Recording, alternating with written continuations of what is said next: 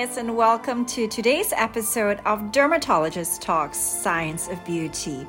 Well, it's the Halloween weekend, and while Halloween is mostly about dressing up and having fun these days, I feel it's also a timely opportunity for us to explore certain stereotypes of beauty as well as the concept of good versus evil.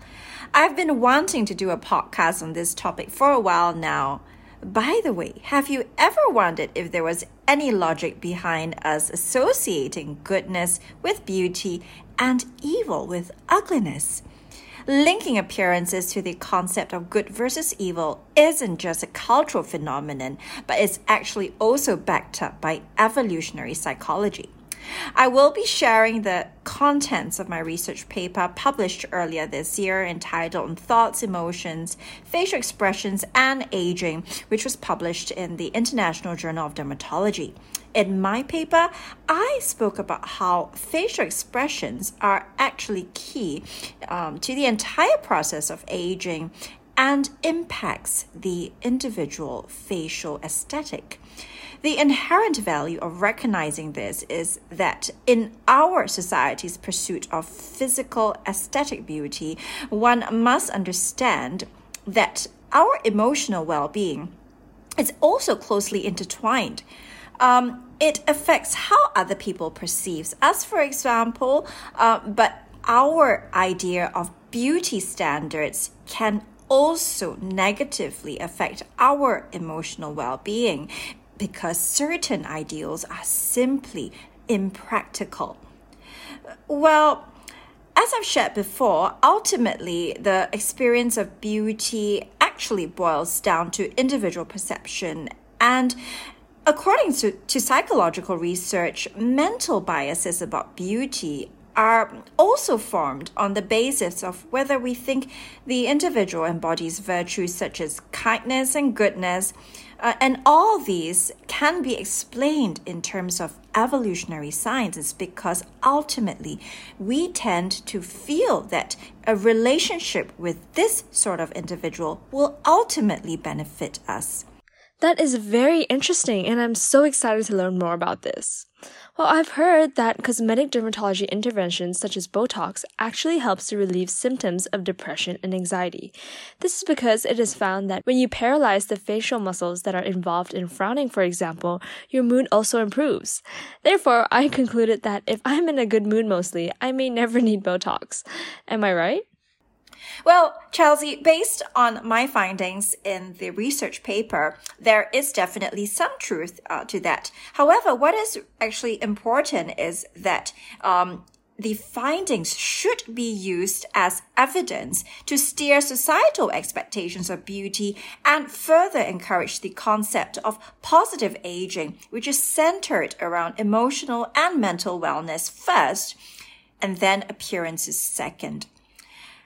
I feel that there is certainly a need to address this because data shows that young teenagers, for example, are particularly susceptible to social media portrayals of idealized beauty. And besides increasing the risk of body dysmorphophobia, um, which is a mental health condition where the perception of, where the self uh, perception of the individual is distorted, uh, it also can bring long term psychological harm uh, when these ideas persist through to adulthood. The observed impact, uh, for example, in terms of Instagram, has been implicated in recent research, which showed that users, particularly young teenage females, were very vulnerable to messages that were conveyed via Instagram in terms of body image, as well as unrealistic physical aesthetic expectations. You're right. I mean, in fact, internal research findings from Facebook, which owns Instagram actually, they revealed that all the way from 2019 that they were aware that Instagram makes these body image issues far worse. The incidence is as high as 1 in 3 teenage girls who use Instagram. Interestingly, teenagers also blame Instagram for increases in the rate of anxiety and depression, which was an unprompted reaction and consistent amongst all groups. For the teens who reported having suicidal ideation, they actually traced the desire to kill themselves to Instagram use. So, Chelsea, the purpose of this episode is actually to rationalize a different approach to beauty standards uh, based on a concept known as neuroaesthetics, which is actually the premise of my research paper. What a lot of people don't understand is the origin of the term aesthetics, which itself is a branch of philosophy that discusses the nature of beauty, which also includes the philosophy of art. However, what has instead permeated our society today is actually a consumerist approach of aesthetics, which has also sadly been introduced into the field of medicine since medical boards internationally have categorically defined the practice of aesthetic medicine as what it is not, which is a medical specialty on its own, we realize the extent to which this misunderstanding and misconception of aesthetics has permeated the whole world. Aesthetic medicine is actually a realm that encompasses true subspecialties within the fields of dermatology and reconstructive plastic surgery, which are legitimate specializations of human health of the skin and reconstructive surgery respectively. Yes, well, something I thought our listeners may find interesting is that the etymology of the word aesthetic is actually derived from the Greek word aesthetikos, which refers to the sense of perception. Perception itself has been linked to imagination, the experience of art. It's a very broad term that links not just the arts but also to nature. Modern aesthetics was coined by Baumgarten in Aesthetica in the year 1715. It's important for us to appreciate that various philosophers have examined this topic of aesthetic judgment, which also includes our assessment of aesthetic value from a fundamental perspective. Aesthetic judgments are linked to our senses. What we term as something beautiful versus something less beautiful is really linked to how our senses are able to discriminate between the two. Well, two different philosophers have also had different perspectives on the same topic. David Hume, for example, referred to the differences in our aesthetic judgments as not just the pleasurable aspects of a composition, but also how sensitive we are to pick up on the less pleasurable aesthetic value of the same composition. So, in that sense, um, one has to link the emotional and mental realm to the aesthetic value of an object that gives rise to our sensory pleasures. So the best assessment of aesthetics, I feel, is actually one that incorporates your senses, your emotional, mental, intellectual realms.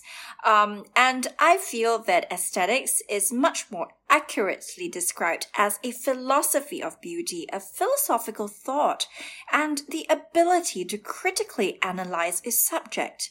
Now, the issue of taste, of individual taste, is also relevant here.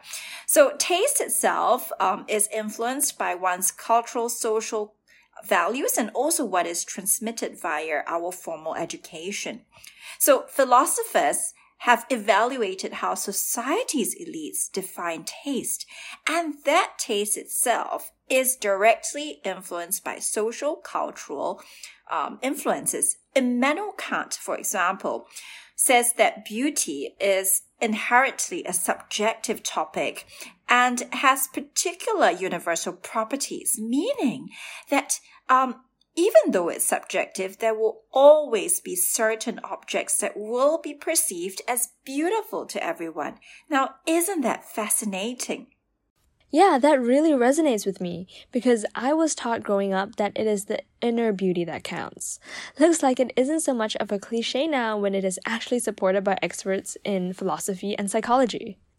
If I may add, I feel that there is a deeper revelation in this discussion of how our perceptions of age um, actually relates to the aesthetic experience.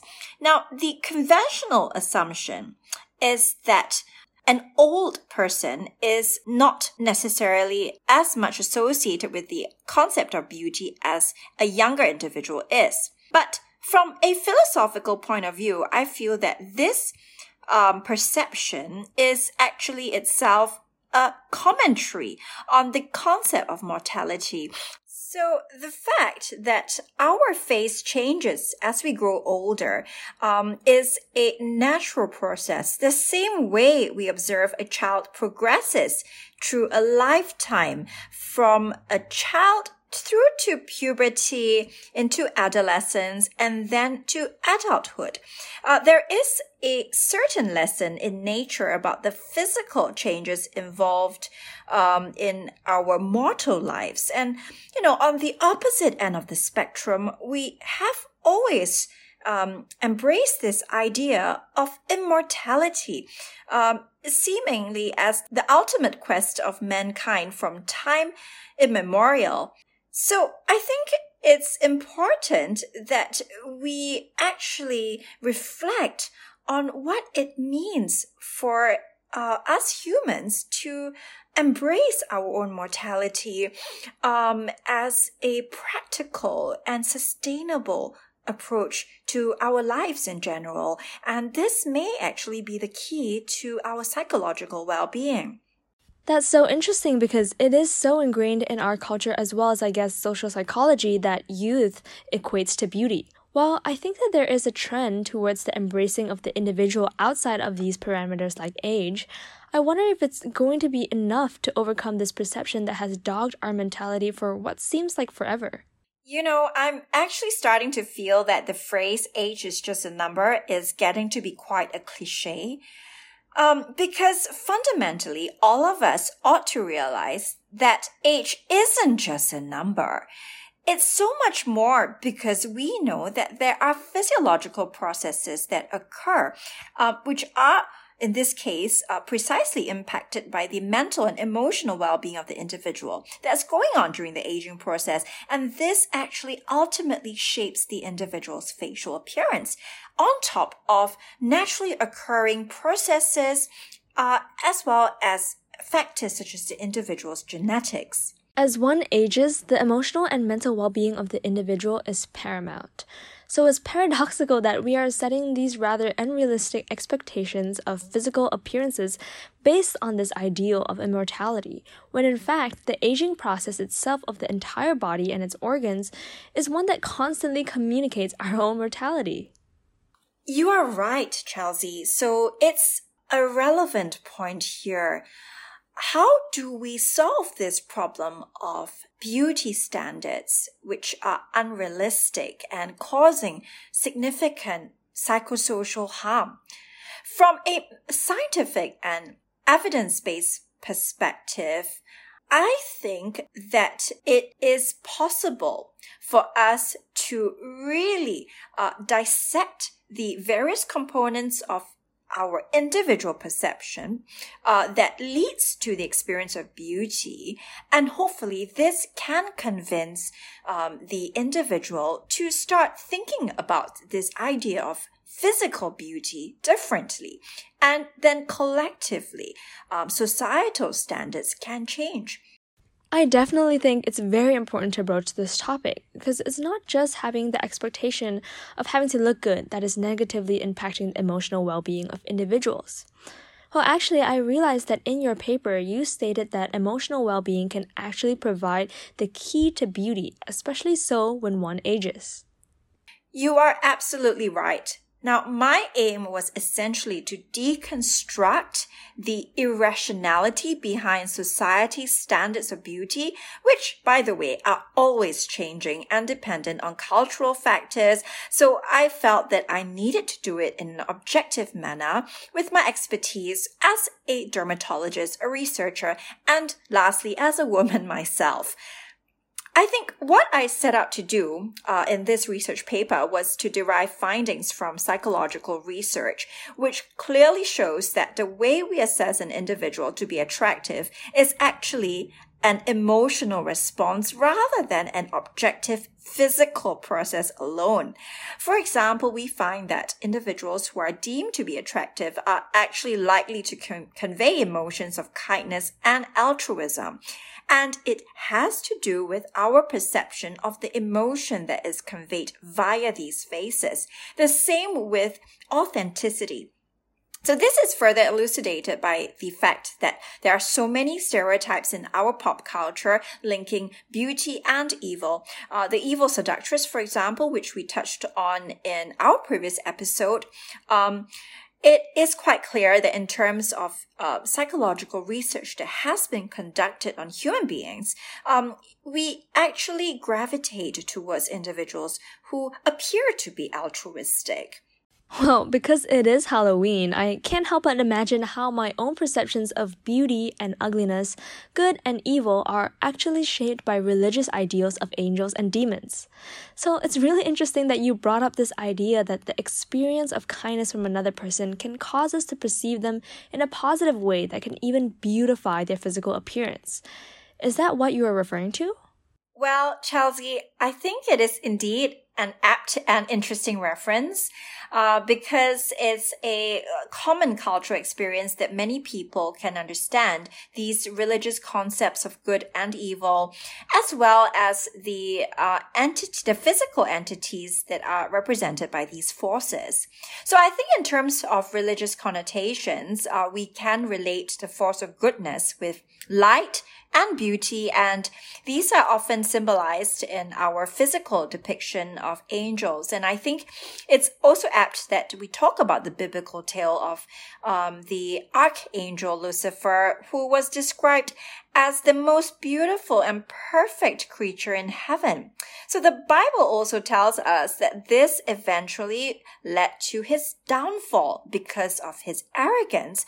He tried to overthrow God himself and was eventually cast from heaven to hell, becoming today's infamous fallen angel, Satan, uh, that is also the star of Halloween, it seems.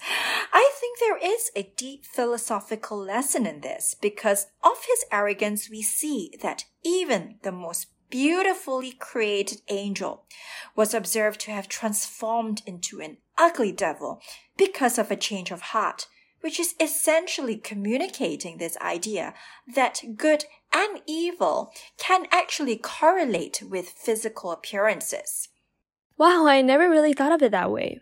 I feel that at the end of the day, our campaigning for a change in beauty standards may be futile without us first convincing people why there should be a change. This idea is just so ingrained in our mindsets from media, culture, and of course the dollars involved in the beauty industry. So perhaps the correct approach really is to rationalize it as you have done from a philosophical and scientific approach. I personally feel that I'm in a much better position now, not just to perceive myself differently, especially on days when I feel I'm not looking my best, but I also feel that this is going to help with so many people who have insecurities about their own physical appearance. Well, if you've enjoyed our podcast today, please follow us on Spotify, Apple Podcasts, or wherever you get your podcasts. The transcript is available on www.scienceofbeauty.net, and remember to follow us on Instagram at Dr. Lin for the latest podcast updates. Finally, happy Halloween, and we will see you next week.